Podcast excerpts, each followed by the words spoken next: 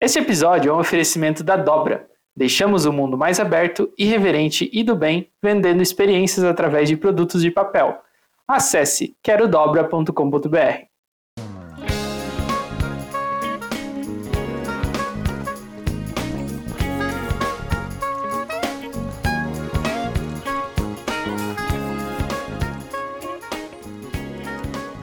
Olá, eu sou o Gabriel Nunes e estou aqui para mais um episódio do Shift Festival em podcast.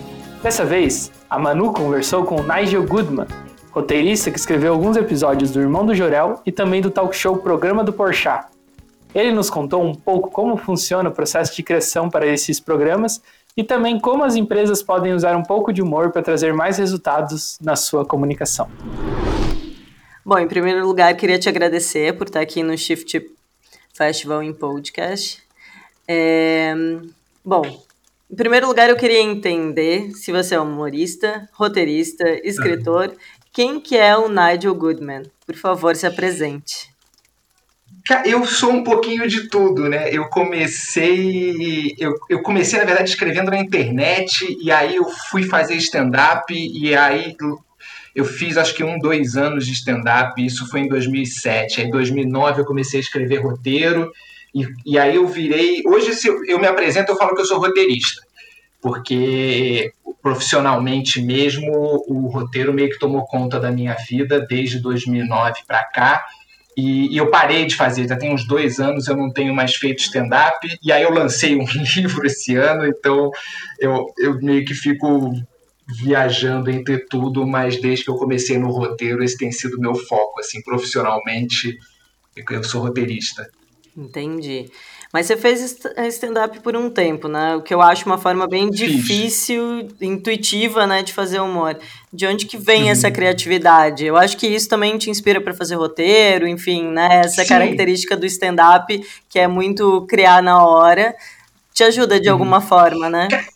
O stand-up, na verdade, ele não é tão. Eu crio muito na hora. Eu fui desenvolvendo um estilo meu que eu improviso bastante mas, mas o stand-up mesmo, a origem dele é no texto, assim, você escrever o seu texto, você testa, aí você reescreve, você vai, você vai sempre trabalhando, assim, tem uma coisa que, que é meio parecido com o roteiro disso, de você estar tá sempre reescrevendo, é, porque o roteiro chega uma hora que você entrega, o stand-up é meio contínuo, você pode reescrever a mesma piada até você cansar dela, assim, mas isso eu fui desenvolvendo dali, e, e, essa coisa de escrever humor e, e no stand-up você tem o lance de você, você escreve para você mesmo fazer. Então, se você escrever uma coisa que não é engraçada, você não tem como fugir dela e você descobre na hora se é engraçado ou não. Que é uma, é uma coisa que eu acho que eu tenho. Eu tive esse privilégio de ter essa experiência que muita gente que é só roteirista, às vezes nunca teve isso de você escrever uma coisa e você ver na, na hora, assim, sentir na pele se foi engraçado ou não, sabe? Então, é, é, eu acho que eu peguei um pouquinho de vira quase uma coisa, tipo um instinto, assim, porque você, você, se ferra tanto fazendo piada ruim que chega uma hora que você aprende um pouco, tipo, ah, isso aqui eu não faria não, sabe? Porque isso aqui eu acho que ninguém vai rir, eu acho que vai ser meio horrível. Então você acaba pegando aí um, tipo, um instinto de sobrevivência, digamos. Eu acho que foi bom para mim. Entendi. Mas acontece muito de você estar tá fazendo assim ao vivo e as pessoas não rirem, deve ser horrível, né? Então, porque o ideal é não acontecer isso, mas quando você está testando uma piada nova, acontece, porque não, é, se for a primeira vez que você está fazendo, você não sabe o que, que vai acontecer. Você, você sabe de experiência, você tem a tua expectativa ali, mas às vezes não tá, ainda não está bom, sabe?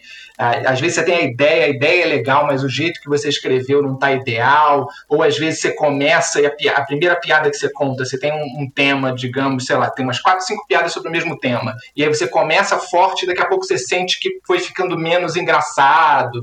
Dá para acontecer de tudo. Só que o ideal é que isso não vai acontecendo, que quando você faz a primeira vez, você já perceba, ah, isso funciona, isso não funciona. Você tira o que não funciona, você reescreve ou você joga fora, tem muito de jogar fora também e você vai melhorando. E aí, aos poucos, você já tem coisa que você sabe que funciona, que você já fez várias vezes, você funcionam constantemente, que aí quando você vai testar uma coisa nova, você coloca no meio de coisas que você já sabe que funcionam, então se o pessoal não ri, você já passa para uma coisa que vai funcionar e se salva, assim. Então é mais tranquilo. Não tem, é muito difícil depois de um tempo você subir no palco e, e ficar tipo meia hora com ninguém rindo assim. deve ser bem constrangedor, né? Mas acho que não, não deve acontecer com tanta frequência. Deixa eu te perguntar. No início acontece bastante, depois, graças a Deus, passa. Deixa eu te perguntar, quando a gente trabalha com inovação, a gente costuma prototipar. Eu não sei se você uhum. faz isso quando você está fazendo um, um, um, teste por exemplo, um roteiro de stand-up ou roteiros em geral, se você faz um protótipo e aí vai lá testar com alguma com algum público específico, ou às vezes com a própria família, ou com o cachorro, enfim. Com quem que você testa isso para ver se está bom com a família não. não testar com a família não adianta. No stand-up é, é a pior coisa se testar com amigos, se testar com um parente, porque é, é um público que é muito, ou já tá ganho, vai rir de qualquer coisa que você falar, é, ou não vai te dar uma, uma resposta que adianta. Mas existem, hoje em dia, várias noites que o pessoal vai para testar material. assim. Em São Paulo tem uma noite que se chama Nathan, e ela é só para teste de piada. E aí meio que a regra da noite é que o pessoal só pode fazer piada nova. Então é um pouco isso, assim. É um show que a plateia já vai sabendo que vai ser coisa nova, e, e todos os comediantes estão testando. E aí são textos que é, é a primeira vez ou uma das primeiras vezes que você está fazendo e depois quando você faz ali funciona você leva para os outros shows e você, você continua com esse material.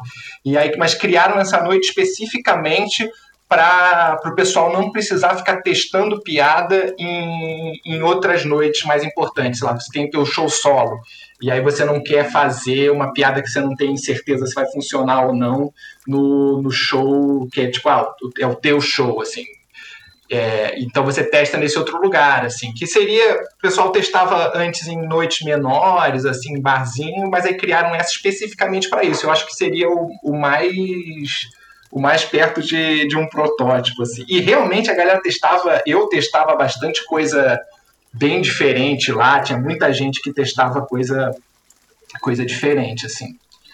O, cara, o, eu, isso é uma coisa que eu sinto falta escrevendo o roteiro, para te falar a verdade, porque você não tem você não tem essa chance fazendo isso, porque você você até tem bastante gente vai ler o teu roteiro, vai dar opinião e você escreve, reescreve, mas uma vez que vai para filmar, filmou e é aquilo, sabe? Não tem, não tem como voltar atrás. É, eu, pelo menos, nunca vi, assim, e, você vai ver, sei lá, em Hollywood, nesses lugares aí, quando você, vê notícia de que, tipo, ah, fizeram um filme do Sonic, vão ter que refazer o Sonic, é tipo cagada, sabe? Isso é tipo, jogaram dinheiro no ralo aí, vão estão mexendo porque alguma coisa deu muito errado. Então, é, experiência que eu tive aqui é isso: você escreve, vai e, e, e é, tem que acertar. Assim. Tem muita, muita chance, não. Se não der, não deu. Você aprende de experiência, você não tem essa, essa chance de. O que acontece é fazer piloto, porque aí você faz um piloto para vender um programa. E aí o pessoal assiste, mas é, é é uma aposta que você está fazendo para poder vender. Não sei se conta como um é, protótipo. É, basicamente, assim. acho que, que é um pouco, assim, é um pouco um protótipo do que vai. Mas você tem, você tem que ter um pouco mais de certeza de que vai vender, né? Em relação ao negócio, né? Sim, é porque é, uma, é, é uma aposta que você está fazendo ali. Porque se o piloto não for para frente, você, você grava o piloto, você manda e, e não vender, meio que morreu ali. Uhum. Tem um pouco isso, eu acho. Eu queria que você contasse um pouco dos trabalhos que você já fez como roteirista, tipo Domingão do Faustão, assim. Que você contasse sim, um pouco desses sim. trabalhos, como é que você entrou nesse universo, como é que você entrou no universo global aí, como é que foi essa experiência, que eu acho uhum. que é uma experiência legal, uma experiência é, é, de escalada bem, bem importante, né? Uhum. Então, eu comecei é, eu, eu fico me dividindo um pouco. Eu faço é, algumas coisas que são mais tipo dramaturgia, já escrevi série. É, uma das coisas mais conhecidas que eu já escrevi foi o Irmão do Jorel, que é animação, né? E, e, e, por outro lado eu fiz bastante programa de variedade também. E aí o Domingão do Faustão aí, que foi uma das últimas coisas que eu fiz.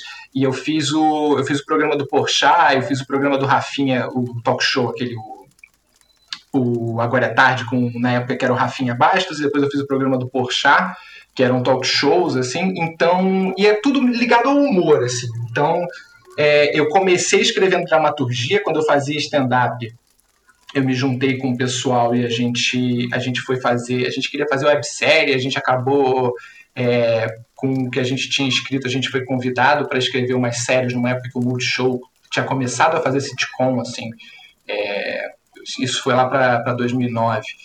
O Multishow tinha uma grade que era cheia de, de sitcom é, nacional. E aí uma produtora chamou, me chamou e meus, meus amigos que a gente estava fazendo coisa junto para escrever umas séries aí nessa época. E aí foi isso, foi minha entrada no roteiro, assim, bem eu aprendi fazendo, porque eu sou formado em direito.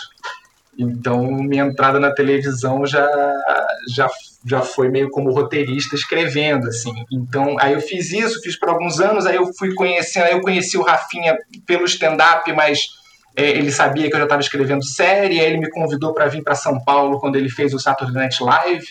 É, aí eu vim para cá para escrever com ele, aí comecei, aí saí da dramaturgia, fui para tipo sketch, já que já estava ali no, no meio do caminho mais para esse lado de, de, de, humorístico, assim, que o pessoal, o pessoal chama, né, que não não tem um arco, não tem essas coisas, é mais humor, assim. E aí. E aí fiquei, o Saturday Night Live foi aquela coisa que todo mundo viu, né? Não deu muito certo, mas eu já estava em São Paulo, eu fiquei. E aí eu fui fazendo outros programas por aqui. Foi quando eu, fui, eu escrevi um programa do Andreoli na Band que ele tinha de esporte, que era tinha uma pegada de humor.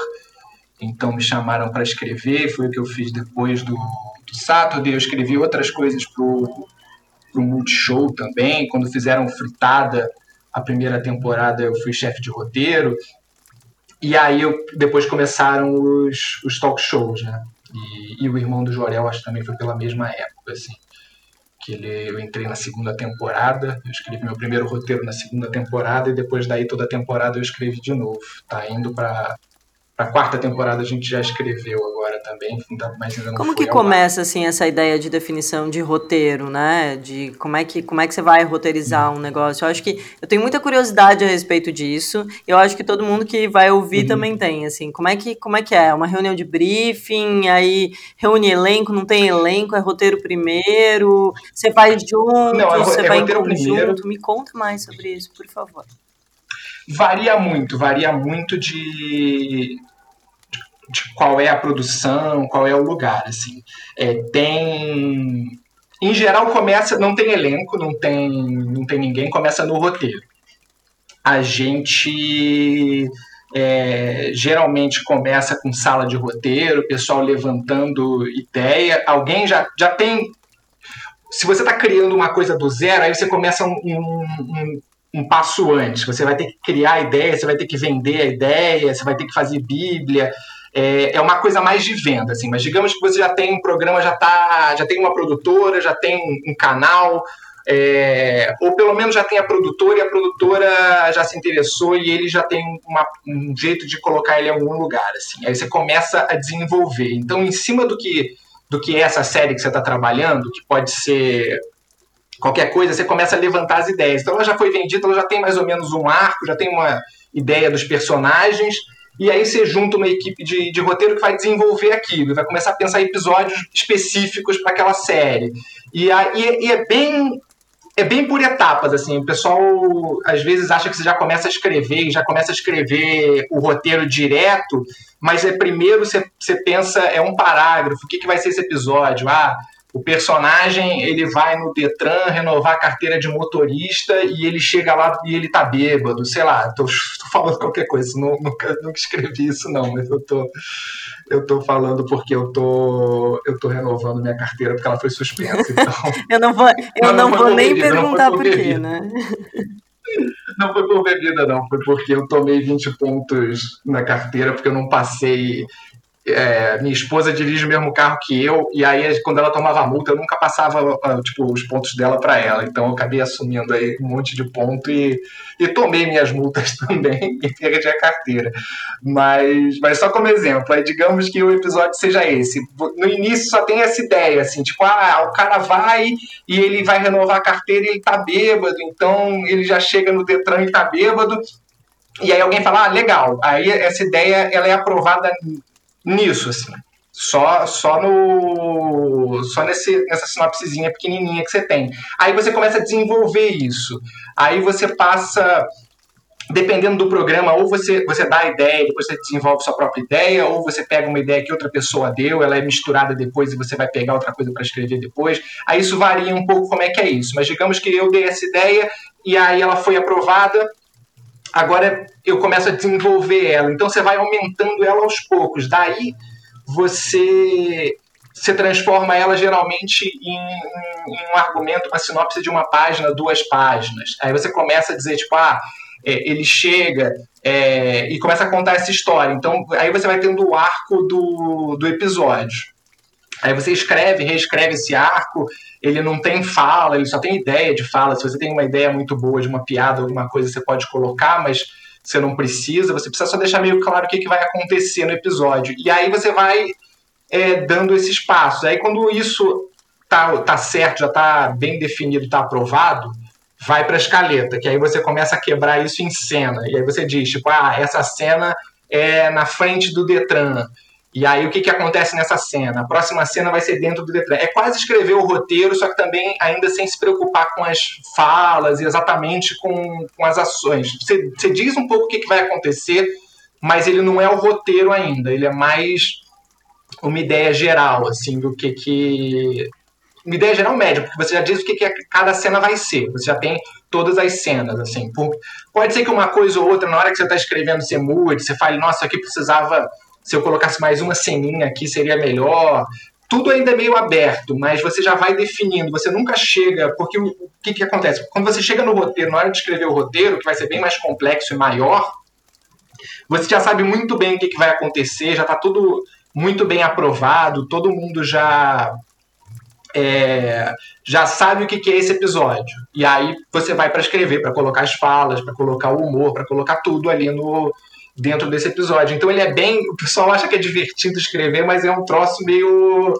É, Parece bem metódico assim, assim também, né? Você tem que ter, é. você tem que ter vários esqueletos, né? E montando vários esqueletos para ir colocando cada peça no seu lugar. Isso. Eu ia te perguntar a respeito disso, assim, isso não interrompe o processo criativo quando você está fazendo essas coisas mais metódicas, assim, ou ajuda no processo criativo quando você faz por partes, né? Quando você vai me parece assim, uh, uh, eu trabalho com design, então assim, me parece que é um briefing, uhum. aí depois você monta um esqueleto, faz uma, uma aprovação prévia e vai montando, vai uhum. colocando outras estruturas isso. dentro dessa estrutura, né? Então, isso não atrapalha, isso. atrapalha o processo criativo ou ajuda o processo criativo, você diria? Eu acho que ajuda o processo criativo, porque se você tenta pular as etapas, você é muito grande a chance de se perder, sabe? De você começar a fazer um negócio e de repente você chegar à conclusão de que, putz, não dá. Ou, nossa, tem um furo de roteiro aqui que você não percebeu que tinha, sabe? E se você vai por etapas, você consegue perceber essas coisas. E eu acho que não atrapalha a criatividade porque você está sendo criativo em todas as etapas, você está tendo que ser criativo, sabe? Quando você surge com a ideia lá no início, teve que ser criativo. E depois você tem que. É quase como se fossem vários probleminhas que você vai resolvendo. A cada passo você você tipo ah, você cria você criou uma ideia. Nossa ideia é ótima mas como que isso vira um episódio? Aí agora você tem que responder como é que isso vira um episódio. E aí você tem que dar respostas criativas e no tipo no humor e especificamente tem que ser engraçado. Então você já tem que mostrar como que isso que você falou vai realmente ser engraçado de fato. É só uma ideia legal ou isso segura um episódio? Aí você mostra nossa não isso aqui segura um episódio e aí você vai para o próximo passo. Ah, ok, isso segura o episódio, é um episódio divertido. E mais especificamente agora, que cenas legais são essas que vão ter? Como é que vão ser essas cenas? Como é que essa história vai acontecer? Ela e aí você vai nesse próximo passo, assim. Então, muitas vezes é... tem coisas às vezes que você pega que são umas armadilhas, assim, de ah, e aí o personagem vai não sei aonde e tem uma conversa divertida com, com outro personagem, que é, é muito uma armadilha, assim, de se vira aí no próximo passo, sabe? Aqui tem que ser engraçado e como é que vai ser isso? E aí no próximo passo você tem que mostrar como é que isso vai ser, assim. Então, que é uma Perfeito. coisa que em animação, em animação o diretor é, conheci um diretor uma vez que ele reclamava muito de coisa assim, que era ah, personagem faz uma dança engraçada, personagem faz não sei o que. Ele fala, descreve isso, porque isso daí é muito você querer que um animador se ferre depois, sabe? Você tá passando responsabilidade para frente. Então, enquanto ainda é você com você mesmo, você, se você falar ah, isso aqui vai ser engraçado, no próximo passo você tem que mostrar por que isso vai ser engraçado. E aí eu acho que vai, até você chegar no final e você poder quando você chega realmente no roteiro, você colocar as falas, você colocar as intenções, você criar aquilo que você botou na escaleta que ia ser, você conseguir fazer aquilo ali e você dar a vida para aquela coisa. É, eu acho que é muito você tentar fazer tudo de uma vez só, é, começar o roteiro e terminar. Eu acho que a chance de ficar com muito furo, a chance de você ter que parar e ficar resolvendo coisa, ter que reescrever muita coisa, muito mais do que do que antes é muito maior, assim. Então eu acho que você ter a, a estrutura já garantida, o espaço que você tem para criar fica mais claro para você. Assim. Perfeito, perfeito. Vem cá, você tem um podcast para ajudar as pessoas a dormir? O que, que, é isso? Me conta um pouquinho, que Sim. eu fui lá no teu site, vi isso e falei assim, what? Ah, eu, eu tinha, na verdade, eu tinha, porque eu tive um filho e aí agora, qualquer cinco segundos que você me der, eu consigo é, fechar eu imagino que agora, agora você, você não tenha tempo para o podcast mesmo. É, não, não, mas é que eu, eu, eu, consumia muita coisa nesse sentido, de a meditação guiada, é, uns barulhinhos que você coloca que toca uma frequência num ouvido, outra frequência no outro e fala que acalma a mente para você dormir, porque eu sou muito ansioso, eu tinha muita dificuldade de dormir. E aí eu, eu consumia tudo isso, e aí eu ficava pensando em fazer um podcast que fosse assim, mas fosse meio de brincadeira, assim, meio brincando com essas coisas. E aí eu comecei a fazer, mas era muito para ser uma piada. Eu achei que eu ia fazer tipo uns cinco, e pronto, sabe? E aí, só que um monte de gente começou a assinar e começou a ouvir, e aí meio que foi. E aí eu já fiz cento e tantos episódios. Agora eu dei uma parada. Aí na pandemia eu, eu comecei. Eu tava gravando quase todo dia na primeira semana, e, e aí eu não, eu não aguentei também. E porque o, o negócio do home office, cara, ficou. É, eu, eu tô trabalhando, eu não sei você, mas eu tô trabalhando mais do que eu trabalhava antes. Assim, e olha que eu já tinha pelo meu trabalho, eu já, já, trabalhei bastante de home office, assim, vários projetos eu fiz de casa, é, fiz eu remoto, acho que é meio que um feedback de todo mundo que está acontecendo, assim, que parece que todo mundo está trabalhando mais, mas a gente não sabe se é a gente está trabalhando mais, a gente tem baixa produtividade, por isso a gente trabalha mais, não sei o que acontece, mas eu, eu essa fala tua não é uma fala só tua, assim, eu vejo de muita gente uhum. vem falando, olha, eu tenho trabalhado muito mais, mas eu tenho a impressão que o processo criativo e o processo produtivo não é o mesmo de quando uh, não tinha pandemia, sabe? Então, acho que eu tenho essa impressão que talvez a gente não esteja tão criativo e por isso a gente tenha, esteja trabalhando mais, não sei. Mas acho que é meio louco isso.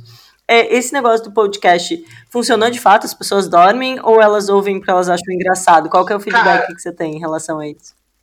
As pessoas dormem. É, tem gente que, que, que escuta porque é engraçado, e aí, mas tem muita gente que escuta para dormir e realmente dorme. Assim, o feedback que eu tenho das pessoas é que elas colocam para dormir e dormem em cinco minutos. Só que é muito doido porque ele é e, é. e tem gente que fala que realmente que eu tenho poderes de fazer as pessoas dormirem. Só que o lance é que você escuta, eu falo que é para ouvir de noite, é para ouvir para você dormir. Então é uma coisa que você já escuta de noite, deitado na cama, querendo dormir. Qualquer coisa que você colocar nessa, nessa situação, assim, nessa intenção, você vai dormir. Então ele é meio roubo, assim, sabe? E a galera começou a se indicar muito para as pessoas tipo, no Twitter, assim, toda vez que alguém fala, ah, não estou conseguindo dormir, alguém fala, ah, escuta esse podcast aqui que você vai dormir, assim. Virou um pouco isso, eu acho engraçado. Eu fiz meio como brincadeira, assim, mas deu certo. E, e Acabou e virando meio... uma autossugestão, parece, eu... né? Talvez não seja exatamente é, para é, dormir, é mas seja uma autossugestão, né? No final das contas, é um podcast é. para dormir. Você manda as pessoas ouvirem lá é. meia-noite acabam dormindo, né? Sim, não, é exatamente isso. E eu fiz. E eu fiz imitando um pouco esse, essas coisas, esses áudios de auto-hipnose, que são exatamente isso. É uma coisa que, ah, você quer dormir, você coloca um troço que é uma pessoa falando dorme, dorme, dorme, você dorme. E aí você fala, tipo, ah, eu dormi porque o cara falou. E, e é uma coisa que não existe não dormir. Se você não dormir, você morre. Então é muito fácil você falar que você consegue fazer as pessoas dormirem, sabe? Porque tipo, todo mundo eventualmente dorme. É muito, para mim é muito essa sensação. Foi uma coisa que eu fiz como uma piada, assim, que meio que foi mais longe uma, do que Uma piada pronta, um assim, né? É. Eu perguntei para você antes da gravação, a gente estava trocando umas ideias ali no WhatsApp, sobre o que, que você gostaria de falar, né? E você disse Aham. humor para trabalhar narrativas Aham. mais orgânicas. Você acha que isso funciona bem Isso. nas empresas, mesmo nas conservadoras, enfim? Queria que você falasse um pouco sobre isso. Cara, funciona. Eu já fiz até coisa para empresa, um pouco por causa do stand-up. Eu odeio fazer stand-up em empresa. Foi uma coisa que eu parei de fazer muito rápido, assim, ainda. Porque eu comecei a fazer stand-up na época que o stand-up bombou. E aí, muita empresa gostava de chamar para fazer stand-up para os funcionários e tal. Mas é uma coisa que não funcionava por causa do ambiente. Às vezes você entrava depois de uma palestra, tipo, séria, sabe? Uma, fora do. Ou você entrava depois de um papo muito sério é, e a galera não tava no clima para o humor, ou você entrava no contrário, você entrava no meio de uma confraternização em que a galera ia ter bebida, ia ter show, ia ter um monte de coisa, e aí o clima também já era outro, assim, porque o lance do stand-up é que você tem que fazer para quem quer ver, senão ele não, ele não rola, porque é uma coisa que você tem que estar quieto, prestando atenção, e ao mesmo tempo você tem que estar disposto a se divertir, assim, porque ele é isso, é alguém te contando piada ali. Então, stand-up para empresa, todo mundo tem história de ir e ser horrível, é, entrar depois, já teve gente que entrou depois de homenagem para funcionário que morreu. Eu ia falar, tipo, né? Imagina. todo- Ah, nossas vendas caíram 50%. E agora, Nigel Goodman. Não, já é- isso daí foi melhor. Teve gente que entrou depois de um vídeo de homenagem para uma pessoa que morreu. E aí tinha gente chorando e tudo mais, e aí fala, e agora? É, cara, de tudo, assim. Essas coisas de empresa são muito furadas. E aí. Só que aí, eu, aí essas coisas eu parei de fazer, mas eu recebi convite já para fazer roteiro de uma empresa e a, tava colocando uma intranet lá e eles queriam apresentar para os funcionários. E aí eu escrevi, foram vários roteiros apresentando todas as coisas que iam ter e tudo mais para os funcionários e era com humor, assim, eram fazendo piadinhas e apresentando, apresentando essa intranet. E aí eu fiz um vídeo também na, na empresa, umas coisas assim. Então ajuda a comunicação, porque é, é que nem você ligar, tipo, publicidade, você liga, tipo, humor vende. Não porque o humor vende, mas porque as pessoas prestam atenção, se divertem e ficam com aquilo na cabeça. Então você pega um vídeo que poderia ser uma coisa super chata, técnica, do pessoal do TI falando, e, e eles me passaram todas as tudo que ia ter e tal, tudo que eu precisava falar, quais eram os pontos que eu precisava colocar no vídeo, e eu criei um roteiro que fosse divertido sobre aquilo, e rolou, assim. E aí já me chamaram para fazer outros vídeos para essa empresa depois com outras coisas, mas aí infelizmente não rolou por causa de agenda, assim. Mas é... tudo que você coloca o humor, eu acho que você é interessante, sabe? É, você torna interessante para as pessoas. Qualquer história que você vai contar para alguém, sabe? Se eu falar para você que eu fui renovar minha carteira de motorista e aí eu fui no Detran e eu cheguei lá, eu renovei, e eu voltei para casa, tipo, é uma história, sabe? Mas tipo, e daí? Mas se eu chego para você e falo assim: "Ah, eu fui renovar minha carteira de motorista e aí quando eu cheguei lá, eu descobri que eu tava descalço, sei lá, qualquer coisa. Começa a ficar mais bizarra a história, começa a ficar mais interessante, você começa a querer entender o que que por quê, o que, que aconteceu, sabe? É, é o. É aquela coisa do. de qualquer história que você tem que contar que tem que ter um conflito. Que a história fica interessante a partir do momento que ela tem um conflito.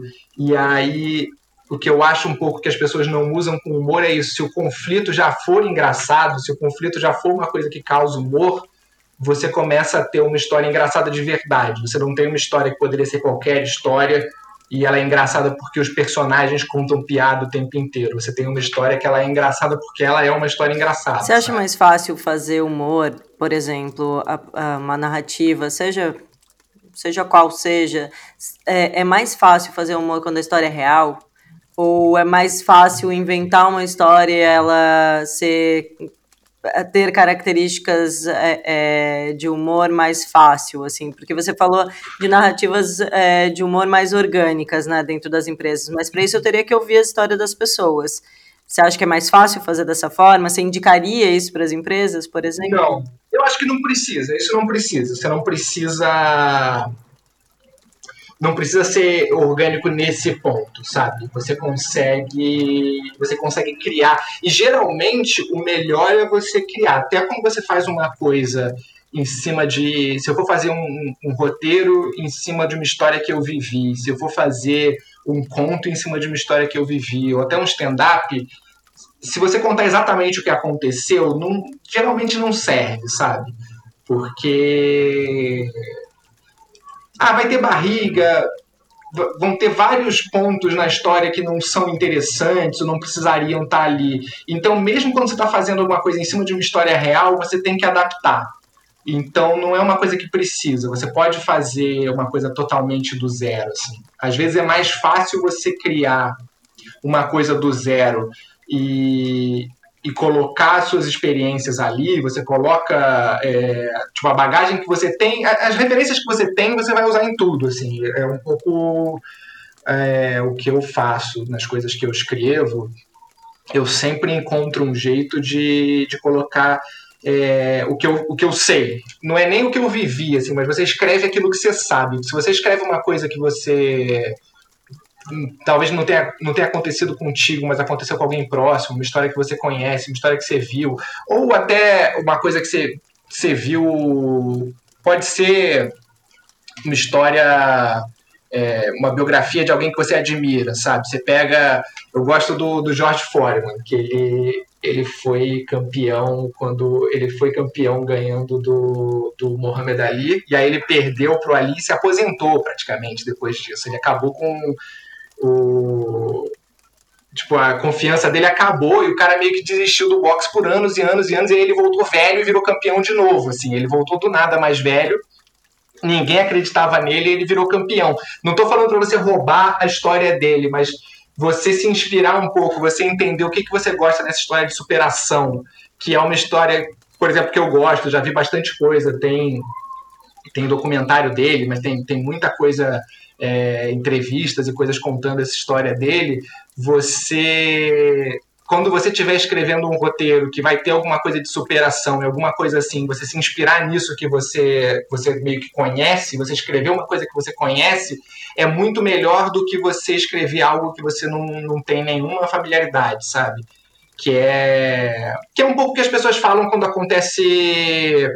É, quando alguém vai escrever um personagem, às vezes, que é pode ser uma minoria, é, e aí a pessoa que escreve, você vê que ela não tem nenhum. Ela, ela não, não sabe do que ela está escrevendo, sabe? Então a representação é uma representação muito mal feita.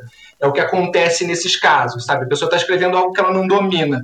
E não é porque não é uma história que não é a história dela, mas é porque ela não, ela não tem nenhuma, ela não, ela não, não se aproximou disso de nenhuma não forma. Não tem a referência certa para contar forma. a história. É. Né?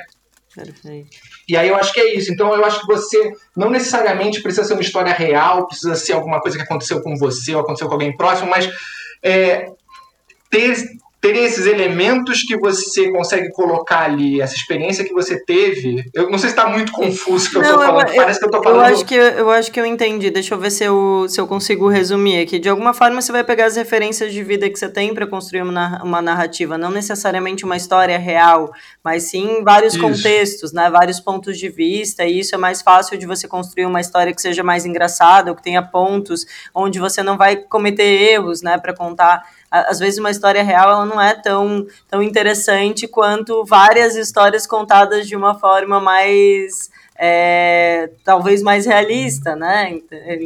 acho que é isso que você quis falar, né? Acho que é, é isso que eu estou entendendo sim. que você está contando. É Uhum. É, acho que faz sentido, é, faz sentido você construir uma narrativa com base, talvez, na história de várias pessoas, na tua própria referência, né? É mais uhum. fácil, eventualmente, do que tu construir uma história uh, com algo que você não conhece, né?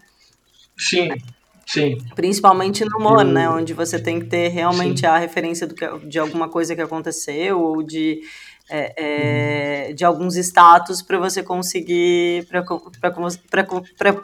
desculpa para você conseguir arrancar essas risadas mesmo né porque Sim. uma história para ela ser para ela ter características de humor ela realmente tem que ter são tipos de narrativa diferentes de histórias comuns né de histórias dramáticas ou uhum. né enfim são características bem peculiares né que você tem que é. trazer é, porque o, o, humor, por mais estereotipado que ele possa ser, ele sempre tem uma coisa que a, a pessoa que ela está ela tá consumindo ali, seja o que for, ela tem que de alguma forma se identificar. Não que ela vai se identificar com o personagem, mas ela tem que reconhecer um pouco a situação e ela tem que ter uma expectativa sobre aquilo, sabe? Então, é, não pode ser. Por isso que às vezes você está vendo uma coisa que não é satisfatória, assim, você você sente que, tipo, ah, nossa, é, viajou demais, sabe? Às vezes, quando você tá vendo alguma coisa você fala, nossa, esse cara viajou demais, ah, essa série ficou muito viajada, é porque ela perdeu um pouco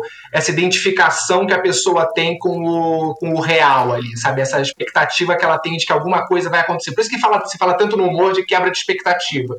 Porque você tem uma noção de como é que o mundo real funciona, e aí quando alguém começa a se comportar de um jeito que é fora esse padrão, começa a ficar divertido, sabe? Por isso que ah, é, aqueles clichês do humor, eles de certa forma funcionam, sabe? Eles são, tipo, muito preguiçosos e, e muita coisa em cima de, de, preconceito, mas eles, a base deles é, comuns, é, alguém né? que não se são referências comuns de, de, pessoas que não se enquadram no que é considerado o, o certo, não, digamos. Não. Então você tem o bêbado, sabe? Você vai ter o, o personagem que é o bêbado, ele, ele é isso, sabe? Ele é um cara que ele tá numa situação em que ele não poderia estar tá bêbado. Então, se você tem o Tom Canabrava lá na escolinha do professor Raimundo, é uma coisa que, tipo, nossa, olha só como é que seria um cara bêbado respondendo uma pergunta de um professor, assim, é, é bem o mais simples, assim, para que dê para explicar isso. Então, mas se você começa a ir numa coisa muito nonsense, muito louca,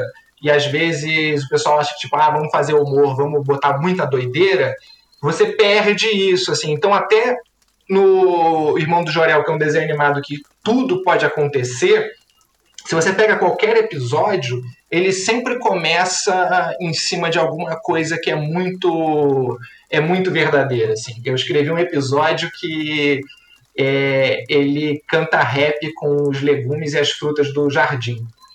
E o episódio inteiro acontece porque ele não queria comer legume, verdura, fruta, ele não queria comer nada disso no almoço. E aí falam que ah, você não pode você não pode dizer que você não gosta de uma coisa que você nem experimentou. Então você tem que conhecer e tal. Então ele acaba no jardim e ele acaba conhecendo os legumes e as frutas. E aí tem uma briga lá porque o tomate ele é uma fruta, mas ele, ele, ele também é um legume.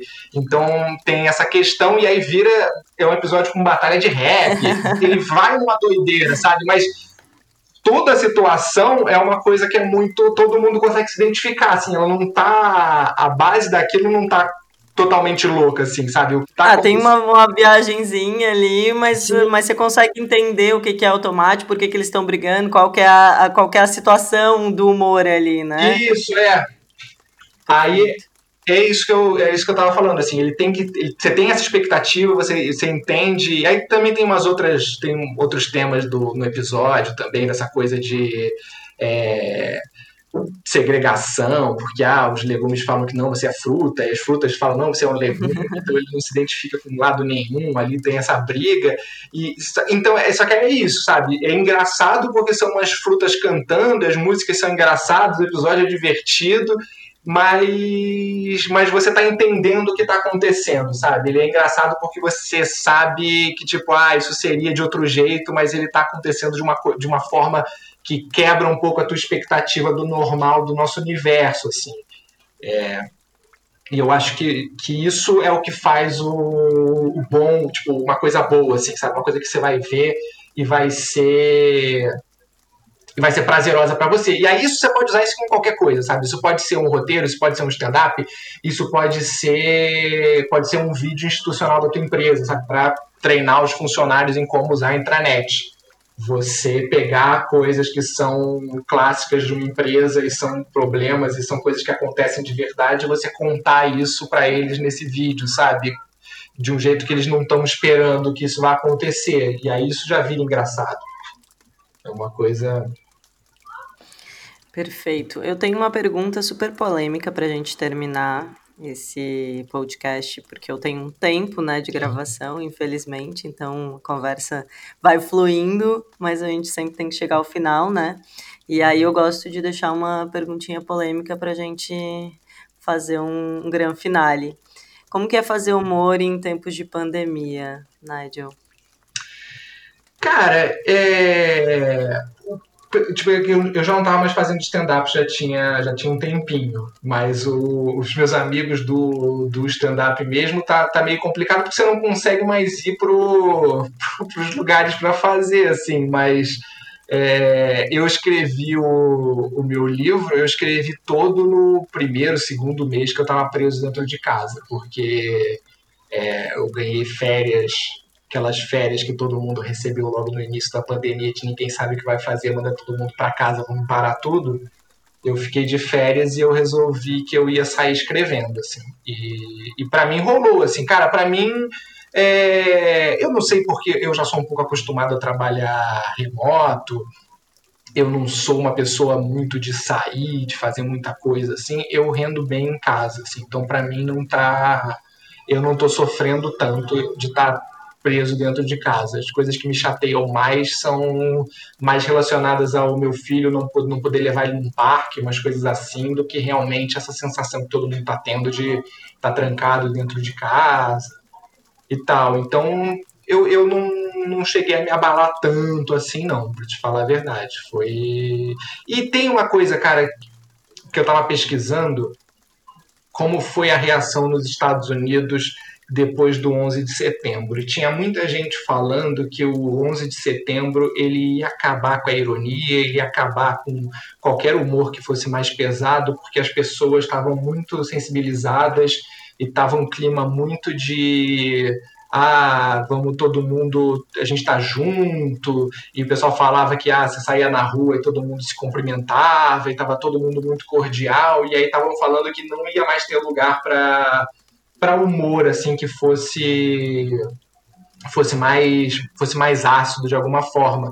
E aí o que o que estavam falando depois é que não, que na verdade o que estava rolando era o contrário. E aí você também tinha exemplos de outros, outras situações que foram traumáticas assim, para os americanos, de guerra, de guerra do Vietnã e de tudo, e sempre a resposta era eram coisas mais é, pesadas, assim, não pesado no sentido de ser agressivo, mas de ser, é, de ser de certa forma desagradável, assim, de ser um pouco ácido, de ser um pouco crítico, de não ser uma coisa tipo feel good, assim, sabe?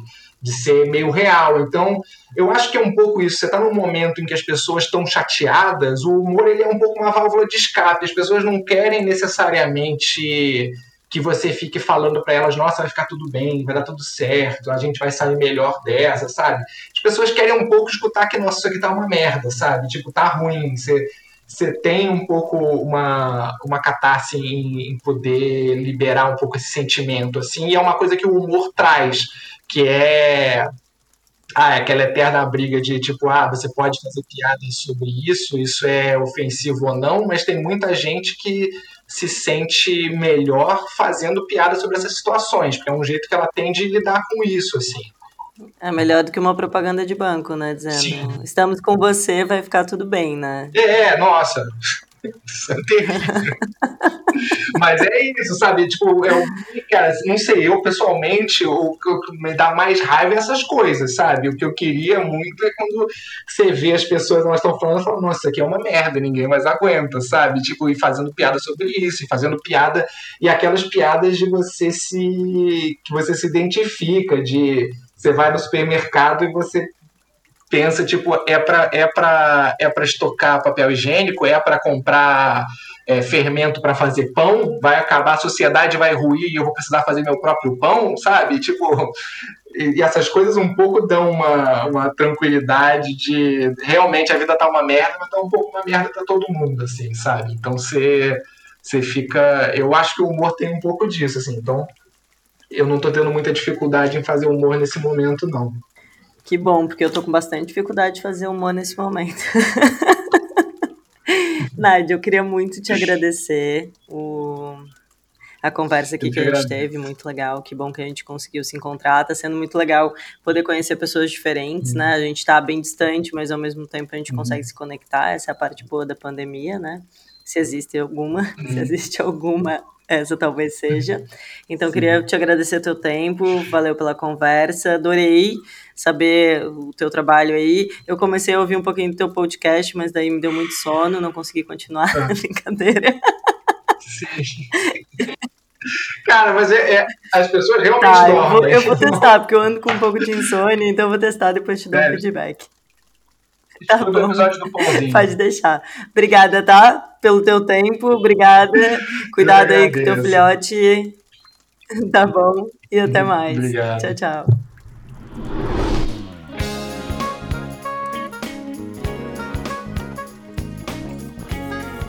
Antes de acabar, eu gostaria de lembrar: você já pode garantir o ingresso para o próximo Shift Festival presencial agora mesmo no pré-pré-pré-lote, por apenas R$ 49,00.